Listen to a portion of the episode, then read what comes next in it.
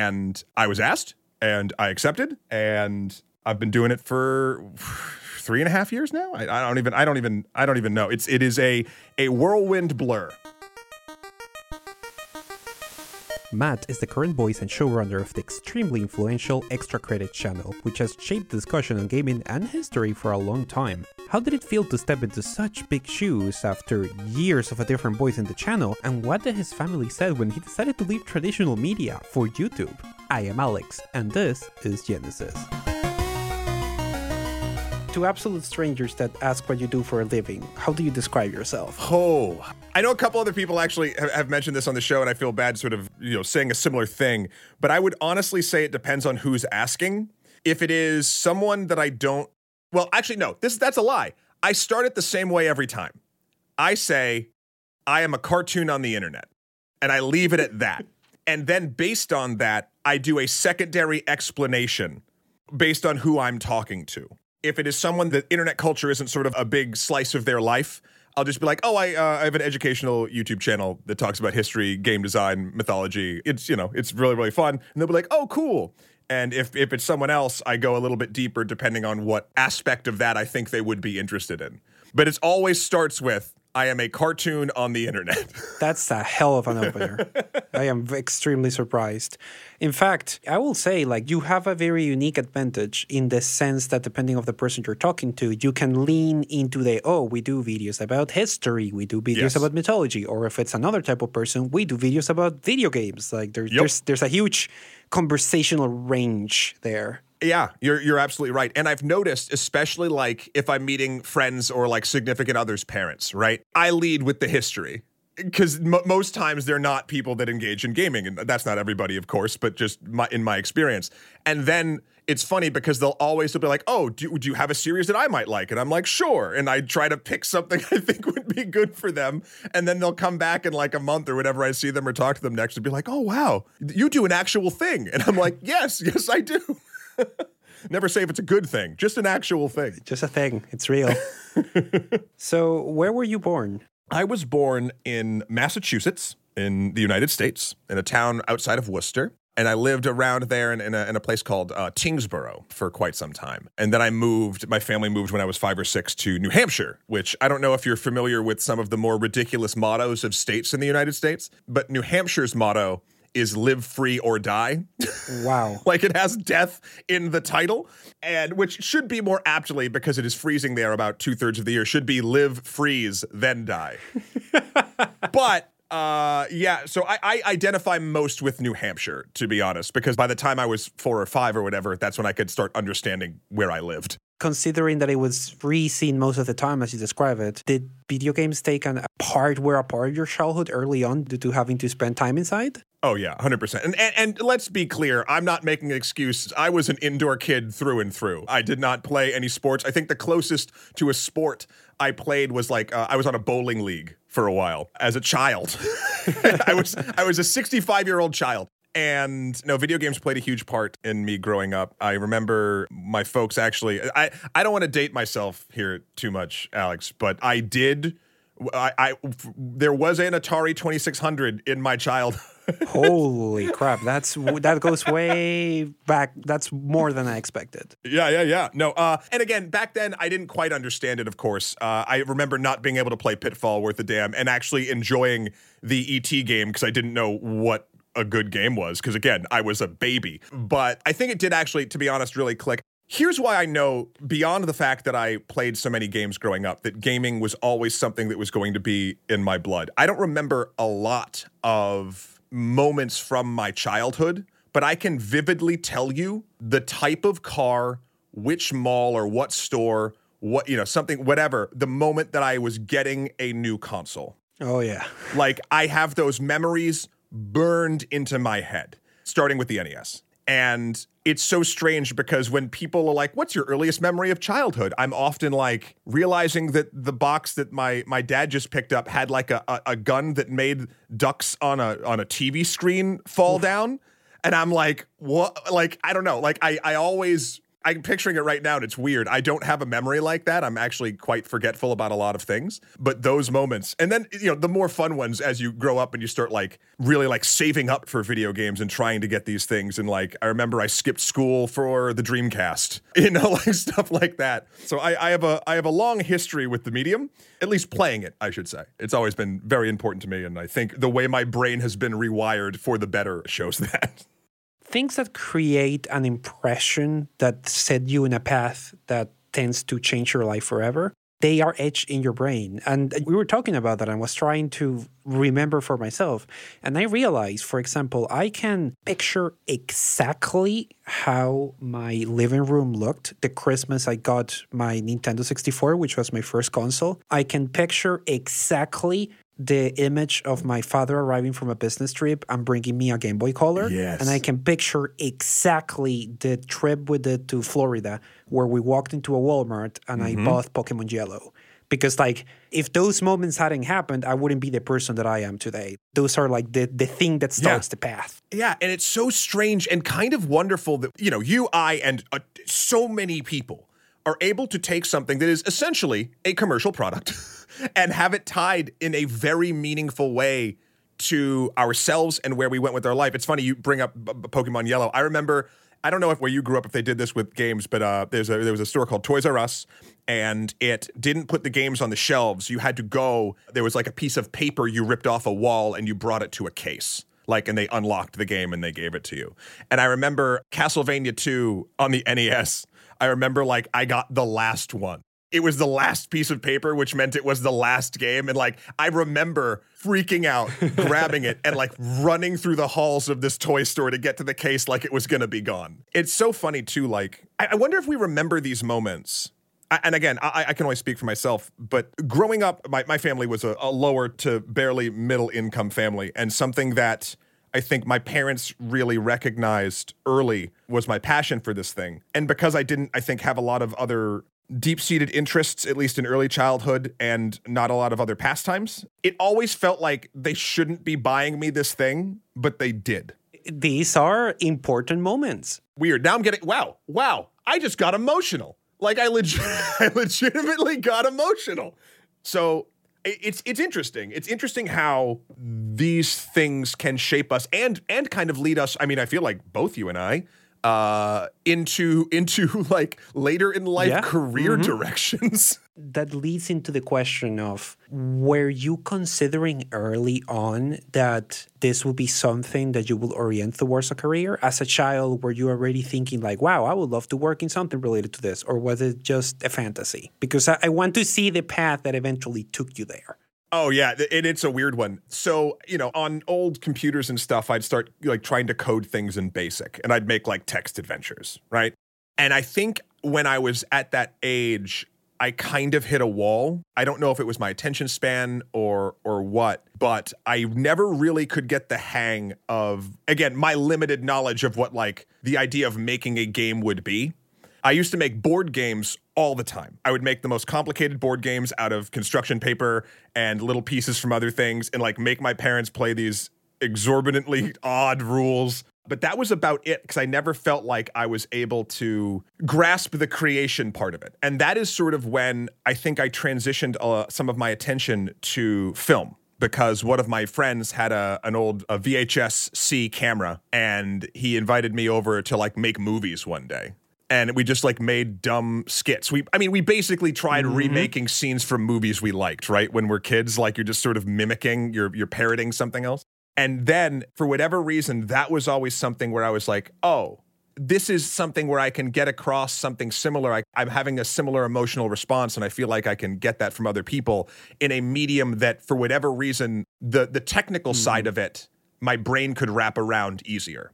So, from when I was, I guess, early to mid teens, I kind of hard pivoted to trying to learn film craft, cinematography, and uh, whatever limited editing I could do. Back then, I mean, I remember at my high school's AV club, it was literally like, okay, here's three VCRs, and you film two tapes, and you do like start stop edits onto the third VCR to do a cut and it never looks good. You know, we didn't have great equipment, but like it was just I don't know, maybe it was the fact that there was a, a sort of a, a simpler path toward creating something that might get an emotional response. But yeah, I, I, pivoted pretty hard, honestly, for a while. Not that I stopped playing games; I played games throughout the entire thing. But like when when I started thinking like, oh, what am I gonna do when I grow up? It was like, oh, I'm gonna be a filmmaker. Like I'm gonna I'm gonna make movies. I'm gonna do television shows. So it's not a, a huge leap, but it was a an odd pivot moment, I think, because making games was always a fantasy and a hobby.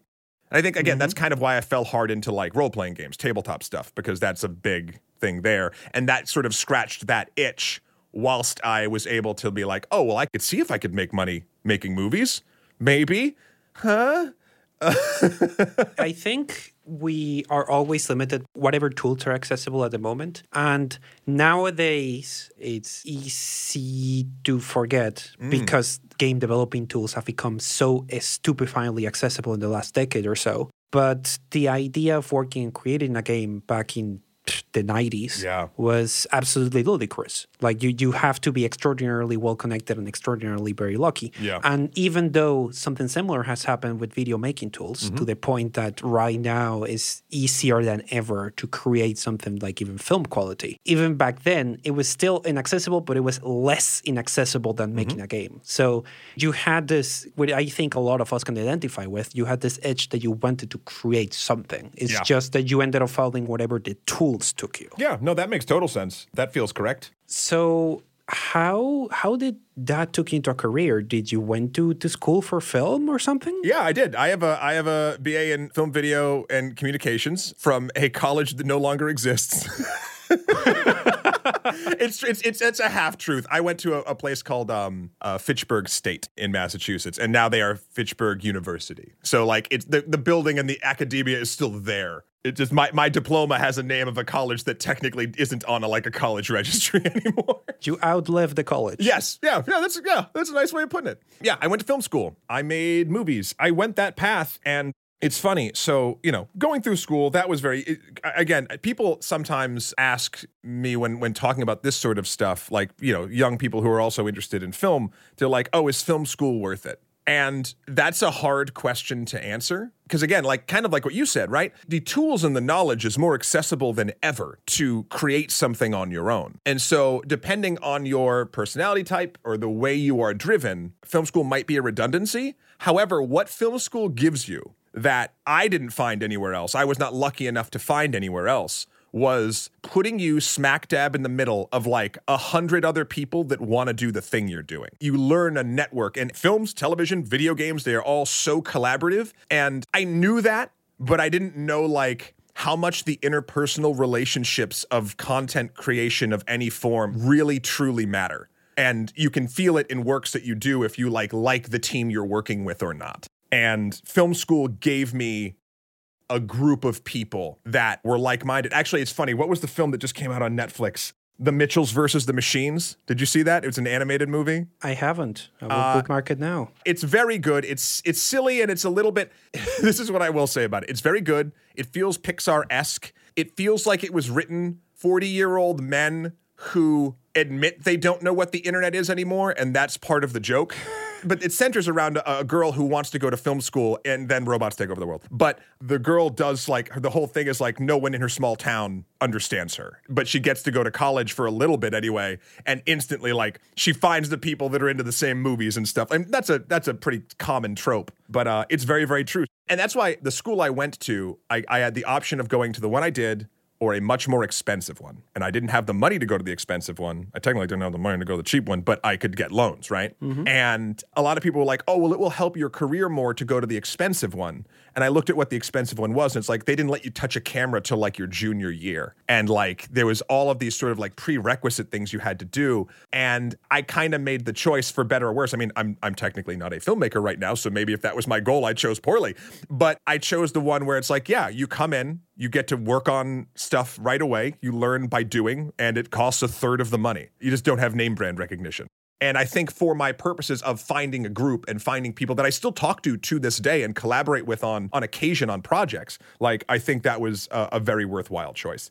Alex, did you do an internship anywhere? Did you do? Did they send? Oh, boy. How does it? Yeah, how does that function?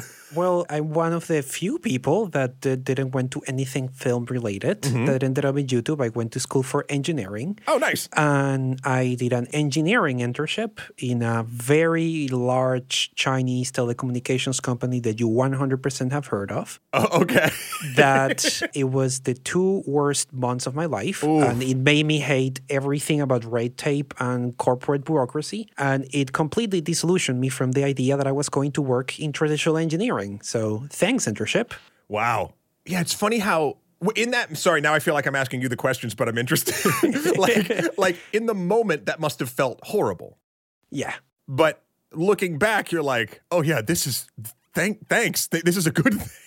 Yeah, once time has passed, Yeah. and you realize that it that actually saved you from making a very bad mistake, Yeah. then it's good. And I actually learned a bunch of things while there that were very positive Mm-hmm. regarding sort of the, the tech industry at large, especially in telecommunications. Yeah. How did your internship go?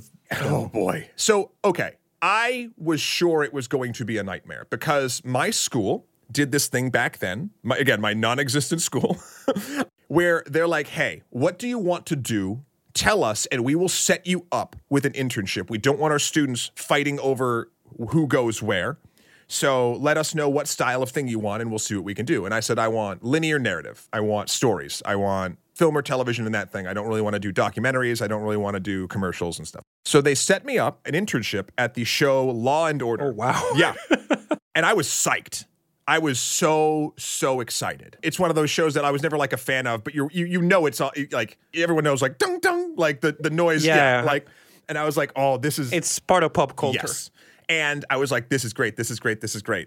Until three weeks before I was supposed to go, or maybe it was a little bit early. It just feels like all the time is truncated. I get a call from my internship coordinator telling me, oh, actually, Law and Order's not taking interns anymore. So what else you got? And I was like, excuse me? I was like, you told me not to look. Like the whole point was not to look. You said not to hunt for things. And they're like yeah well they're they're not taking interns anymore. And i was i i was lost. I had nothing. And i did a little digging and i found out it's not true that law and order wasn't taking interns anymore. It turns out that the last student that my school sent to law and order was such a nightmare and like the last straw was like they actually, and I don't know the full story about this, but they apparently drove an actor off set when they weren't supposed to, Oh, boy. like under false pretenses or something. I have no idea. And then so Law and Order was like, yeah, we're not taking any more students from this school. Way to break it for everyone. Yeah, yeah. So I was totally adrift. And so I just dove into the internet and I applied very quickly to like 50 places all over the place. New York, LA, anywhere that would that would have me. And I got I ended up getting two interviews in New York. I got Conan O'Brien, which was great, and I got another one, I think it was called like Fourth Row Films or something. And I went and I stayed at one of my friends who was in New York's place. And I came out and I did my Conan O'Brien interview. And I think I did fine. I, I never heard back. But then while I was in New York waiting, I got a call from who else but MTV. Wow. I didn't even remember I had applied to MTV. I just literally went to their website and was like, oh, here's a resume. Like the, the most, again, random automated system. Here's my thing, whatever. And they're like, oh, yeah, we, we got your uh, application. Can you get in for an interview in the next two days? Like we have one more slot or something. And I was like, actually, I can. I'm here. So I, I went and I, I, I still, you know, it's again one of those moments you remember like the, the person you speak to, a wonderful coordinating producer named Corin. And we talked for a while and they offered me the gig on the spot. And then that was it. Then I, I started an internship at MTV, which is weird and serendipitous because in a lot of ways, and, and I don't know if, if, was your internship paid at all or was it unpaid as well? It was supposed to be paid. And they didn't. I, I won't go into details on the second part of that. Okay. Okay. Fair. Uh, I was never supposed to be paid. I mean, in a fair and just society, yes, I would have been paid, but that was not the deal that I made.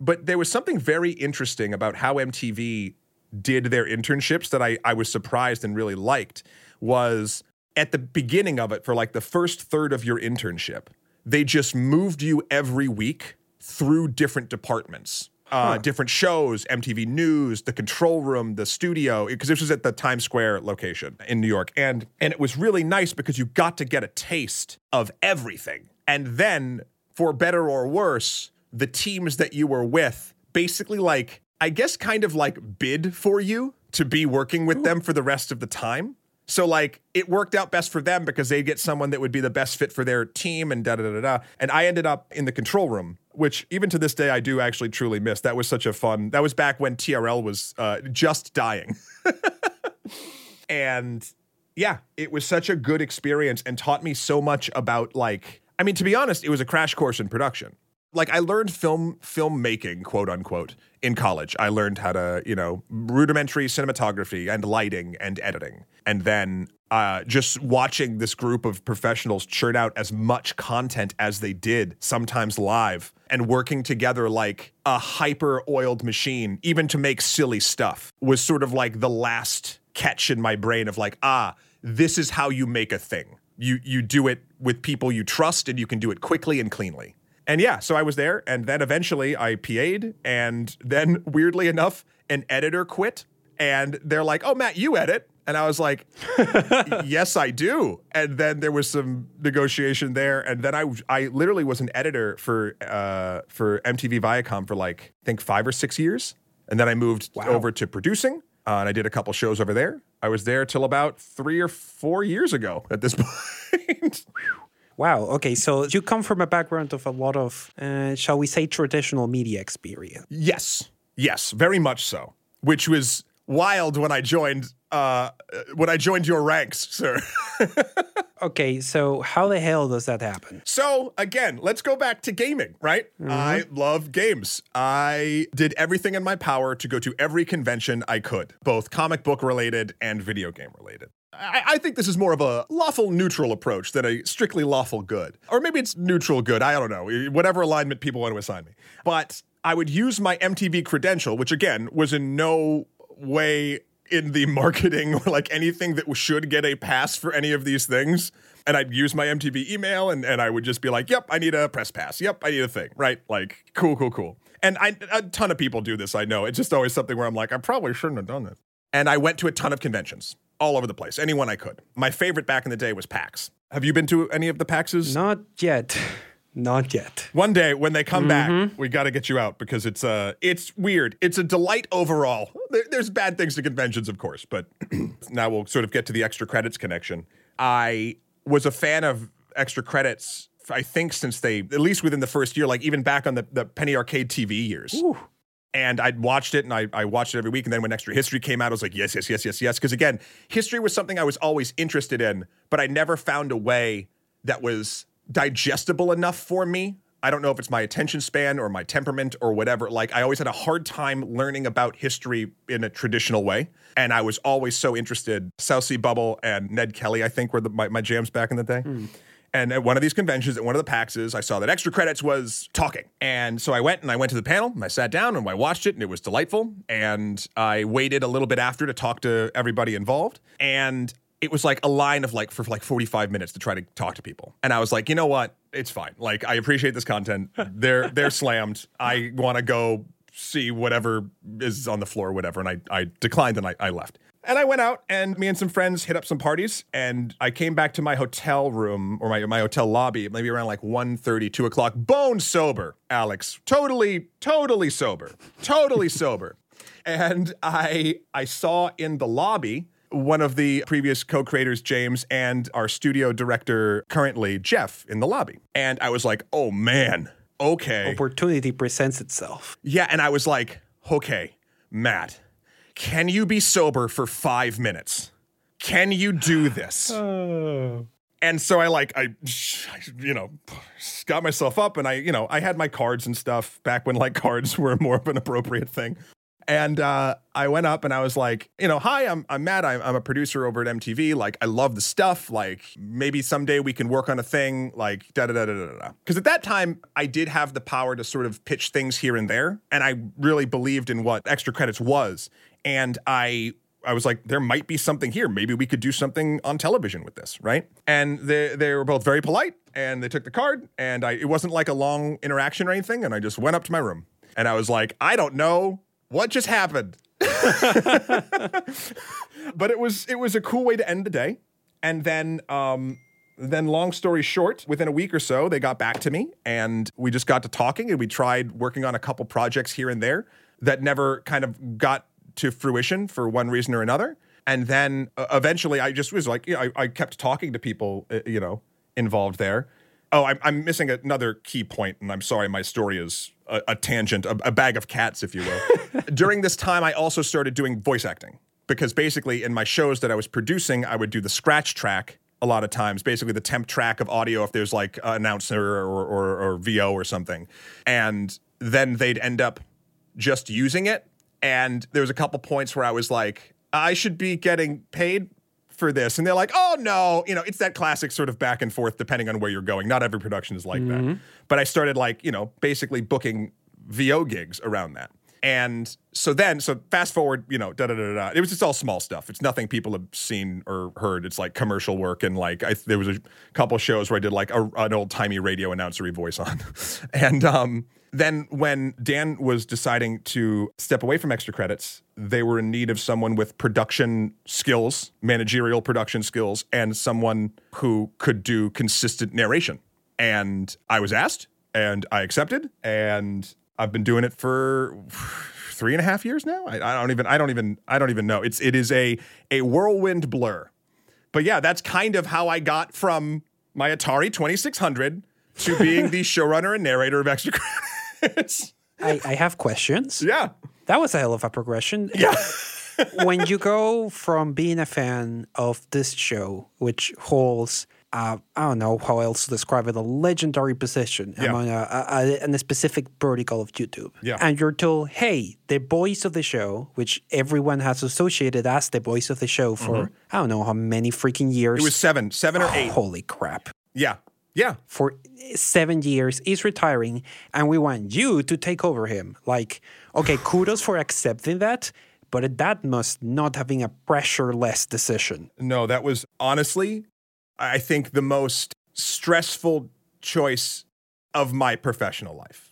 Weirdly. That makes a lot of sense. Because there's a couple things too. So before I even get into that aspect, and that aspect is so huge, there's even sort of a if I accept this, I'm going to step away from the type of production that I know and my entire kind of group, my entire group that I've sort of because again, you know, and you know this, we we we work. Most content creators or YouTube YouTube people, uh, you know, either are small teams or work by themselves, right? And yep. extra credits right now is it's we are a uh, we don't have a studio, right? Like we're a studio, but we all work from home. We mm-hmm. all over the place. A lot of people are in in the West Coast. We have a uh, writer in Hong Kong. We have an artist in Spain. Like we're everywhere so like I'm going to not that I don't talk to my old my old production people anymore, but like I don't not going to get to see them every day. This sort of family that I've built on different shows and productions and my my connections. There's the thing. There's the personal side, and then there's the professional side. Because I honestly thought like, oh no, what if I tank this? What if I'm and by that I mean just like what if I what if I mess this up so exorbitantly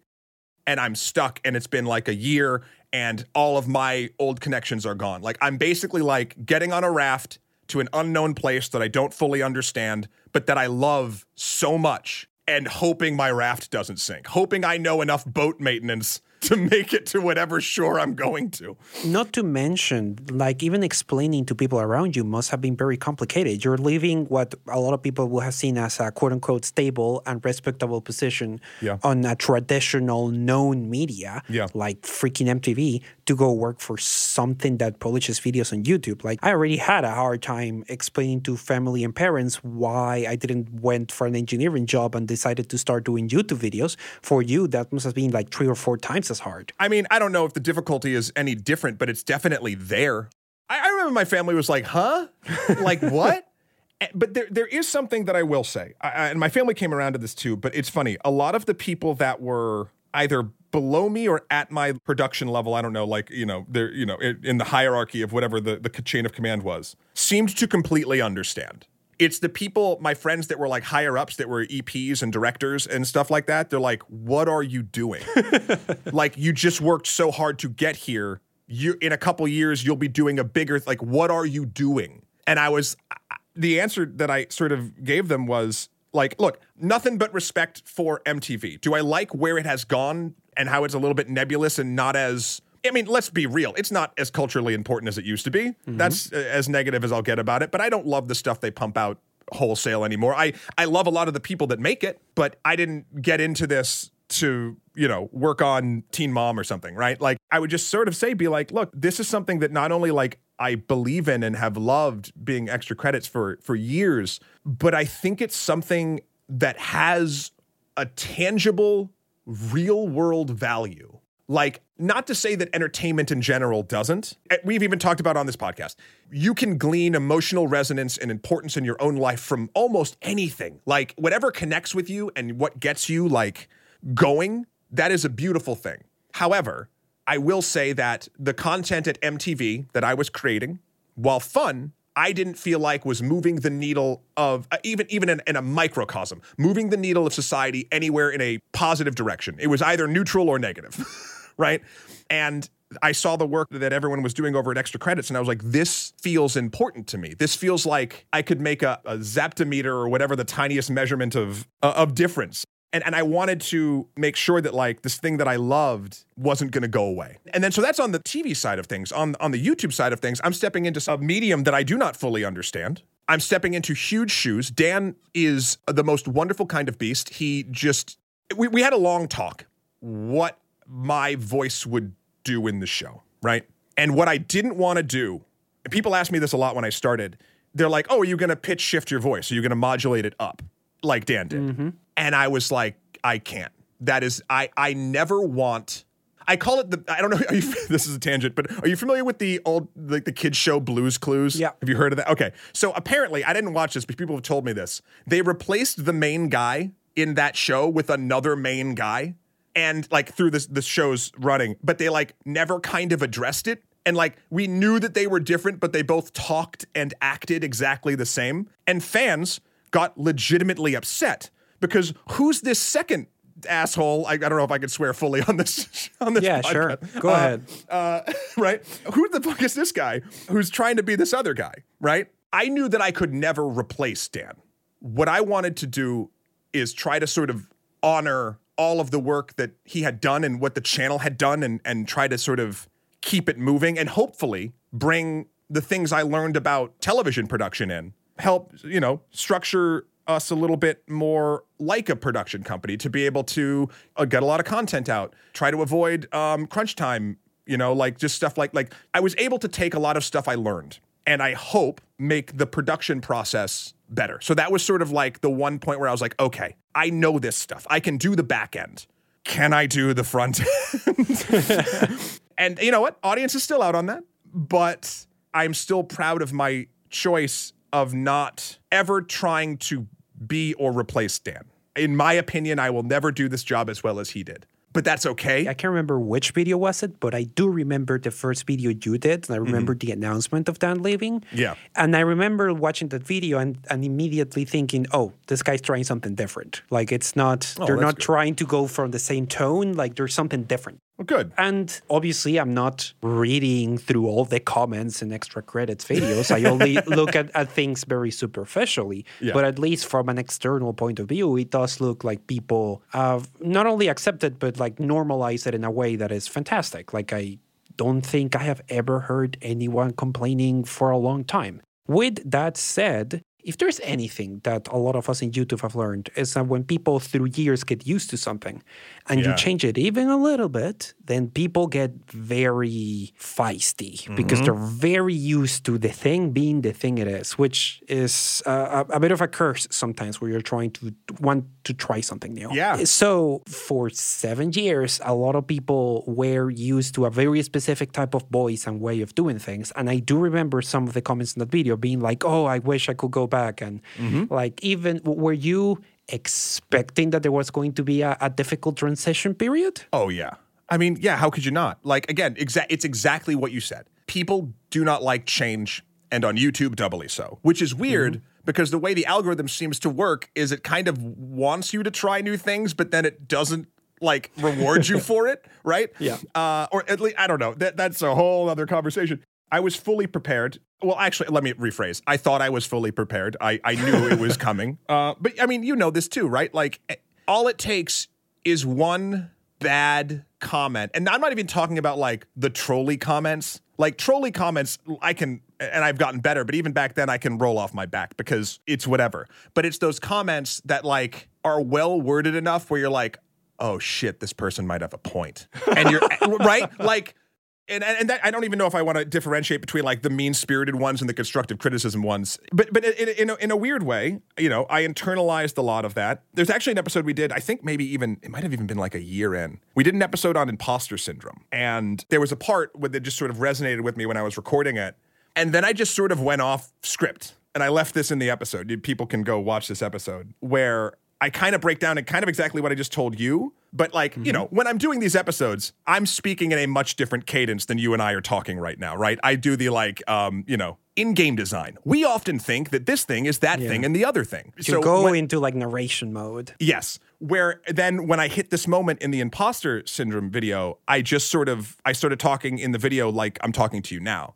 I talked about how I was feeling, how it doesn't go away, but there's, you know, you find ways to mitigate it and and all of these other things. And it was that actual moment that I did read the comments on that one. And like to what you said, there was so many more positives than negatives there. And I think at extra credits is best, it's this.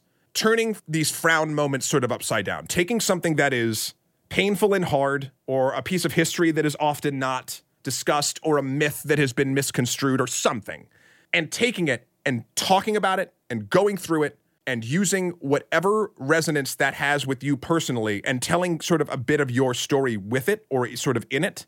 And hopefully taking that energy in that way has some sort of again i always use the term moving the needle a, a slight uptick in a positive effect somewhere. And you know we have a lot of great people that watch the channel that do tell us that it has some things have affected them in that way. And that's you know why I still believe I made the right decision to to jump on the YouTube train. yeah, the opportunity to work on something that you feel matters. Yes. Yeah. Exactly. That, that actually changes things for better. Exactly. Yeah. As the years go by, you have become the accepted modern voice of the channel. Is there anything that you have sort of learned and improved when you look back at those first videos makes you go like, "Oh god, yeah, a few things. Uh, the first videos, it's interesting. I didn't have my current narrator cadence down enough. I think I, I, in the in the beginning videos, I think the first extra credits I did is on blockchain, and I didn't know what my voice was supposed to sound like. Again, I was just coming off of voice acting work, so like at that point, I was still trying to find like what my voice would be. I knew it wouldn't be high pitched and modulated. I have a, a deeper tone, but I think I like I talked really slow and I spoke like this and I was very poignant and bulleted with my sentences. And I masked a little bit of the, the deepness of my voice and I didn't speak as quickly. And listening back to that, I'm, I'm always like, Ugh. like it's funny. I, for, for lack of a better term, one of our most popular series since I've started was the 1918 flu pandemic. I'll let you and the listeners guess why that is. but those were my first extra histories I did. and like, I do, I love those episodes. I think they're great. I can't listen to them I hear all the rough edges. I hear all the fear. I hear all the the insecurity.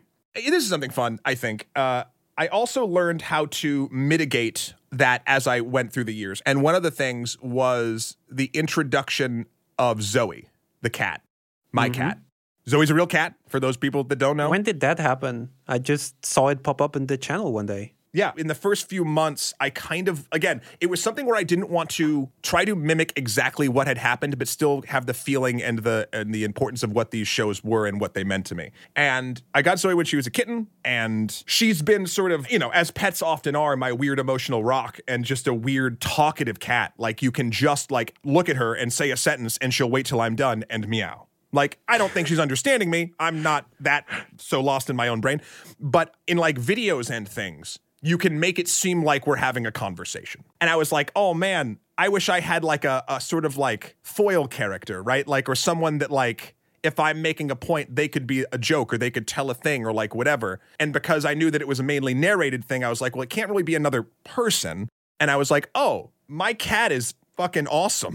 like, like we, we put her in little bits here and there. And then I just started recording her meowing. Every meow in the series, with the exception of one, and I don't even remember where it is, it was early on, is actual meows of Zoe. It's not canned cat stuff. I sit her up on, on, on my booth and I talk to her and I record her meows. that is a huge surprise to me. I assumed those were, those were sound effects. Nope, nope. Well, I mean, they're they're they're ones that she made. no, no, but I mean they're from a library or something. Yeah, no, nope, that's her. I, am always a, a, bit of a, a, punch down on myself humorist whenever I want to kind of do anything that I'm purposely, I think, corny so that people can laugh at the joke failing more than the joke. Maybe that's a protection mechanism. I don't know.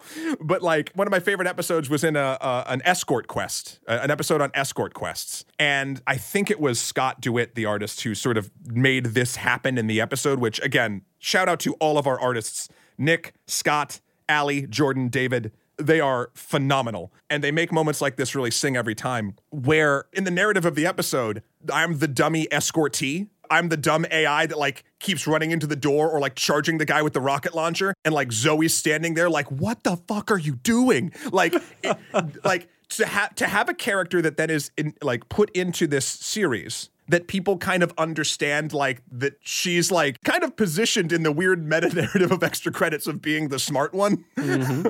it's just that was it's always a, a, a trope that I really I really love doing, and I was glad that it could be based in something as real as a animal as an slightly anthropomorphic animal can be she's a weird cat and she's smart in real life. And so I wanted to make, I just wanted to crank that to 11 and put it in the show. Have you seen fan reception to Zoe? Have people been making like fan art or something? Oh, yeah. Oh, God. Yeah, yeah, yeah, yeah, yeah. Uh, uh, we have in our Discord, we even have a, a channel called Zoe's Pet Party.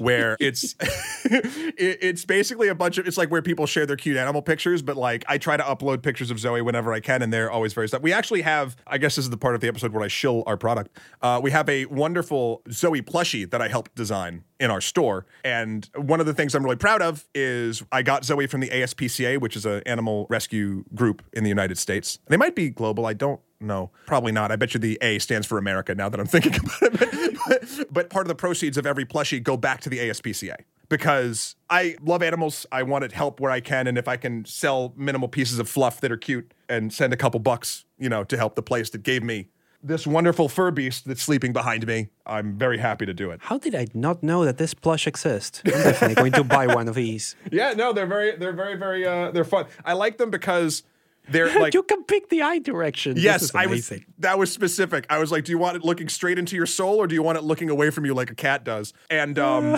and the, the cool part is the bottom of them is actually filled with beans. So like she's always like you drop her and she sits upright most of the time. Oh God, I need a mascot character to make merch of. This is amazing. It's very fun. Well, I, and and uh, you know, the previous EC crew did the wonderful game plushie, which mm-hmm. I'd seen all over the place, and I love very much. And actually, the company that makes these is called uh, Squishables, and they are so good to work with, uh, to design thing. I know that the previous crew designed game with them.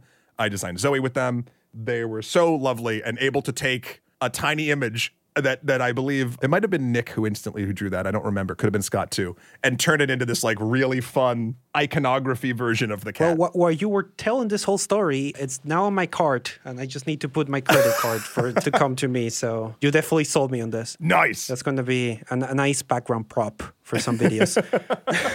no, I love it. No, please do. I love. And I have seen Zoe's pop up here and there on either Twitch streams on other places or like YouTube stuff every once in a while, and it freaks me out. I'm like, it's funny. Uh, the, uh, my grandfather, um, who is very old and does not understand what I do, only understands that Zoe is famous on the internet. and every time I talk to him, he says, "Is Zoe still getting fan mail?" This isn't a lie because there's like fan stuff in the Discord. It's not like physical mail, but that's what he how he thinks. And I was like, "Yep, Zoe's still getting fan mail." And he's like, "Good, then you're fine." And I was like, "Yep, that's it. I'm fine. Zoe's getting fan mail. that is terrific. Sorry, this turned into 20 minutes on my cat. No, no, this is this is fascinating. It's it's part of the story. It's part of your story as a creator. We we're heading to the hour mark, mm-hmm, but mm-hmm. before we close up, I want to know: Is there anything towards the horizon in terms of projects that you're working on that you're particularly looking forward to Ooh. that you can talk about? Of course, right? Oh, what can I talk about? Okay, I'm going to say a couple things and then I'm going to get increasingly vague as I go down the list. okay.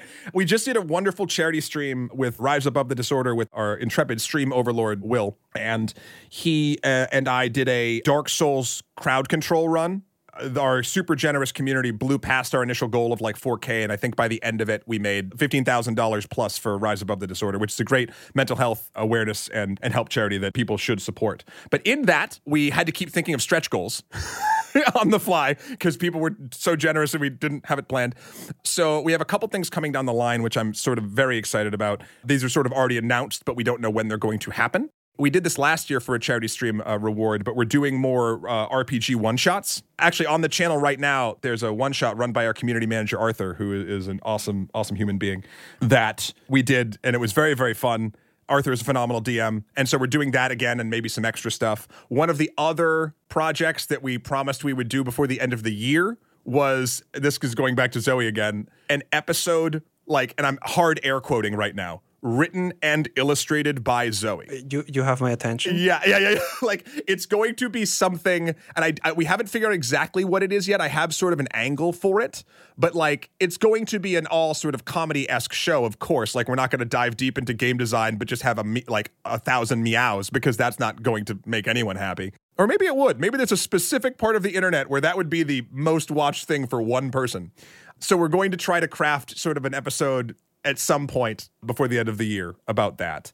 Oh, uh, uh, and then the last thing I can actually fully talk about that I'm always excited to is I do a podcast on the side that I'm always trying to grow. And, and actually, Alex, if you ever have anything that you want to talk about in the in the space of film, I have a podcast called The Only Podcast About Movies. I know it's a ro- yeah, it's erroneously titled, and there's an asterisk somewhere in there where me and my my buddy Shahir Daud, who's a very talented director, kind of highbrow, lowbrow review film. So if Alex, seriously, if there's ever a time where you're like, I just watched Mortal Kombat or anything, and you're like, I have thoughts, like let me know.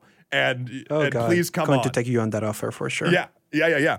Uh, so th- I have that that I'm always working on. We have a couple fun things planned there, and then the last thing I can tease. Oh wait, no, there's two things I can tease. We are in the process of working on a Nebula original type thing Ooh. that is something that we've never done. And I don't know if it's going to work, but that's exciting and terrifying. And I am very excited to see if it functions and if people like it and how long we can make it run for. uh, it, it, will be it will be game focused. It will be focused on video games. So I have that as as generic as that can be.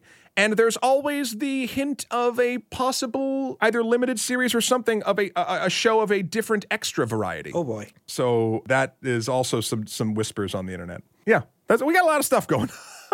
Thank you very much for sharing your story. This has been a fascinating time. You will be happy to know that while you were teasing your next set of stories, I managed to get my credit card to function and I have bought the plushie. Oh. I was extremely tempted to get both the side view one and the up view one, but I live in a very small apartment, so I Yep. had to compromise. Which one did you go for? Uh, side view. nice. It has a really nice like if you put it in a corner, like it feels nice. You'll be you'll be happy with that choice. Yep, that's that's going to be the plan. Well, thank you, and, and also feel good that some of that uh, some of that money is going to help actual like real life non stuffed animals. So Exactly. yeah, Fantastic. thank you. So and hey, thanks for having me on this show. This was super fun, and I hope not too indulgent. Uh, just talking about myself. that's that's the point of the show. all right, all right. Well, there we go.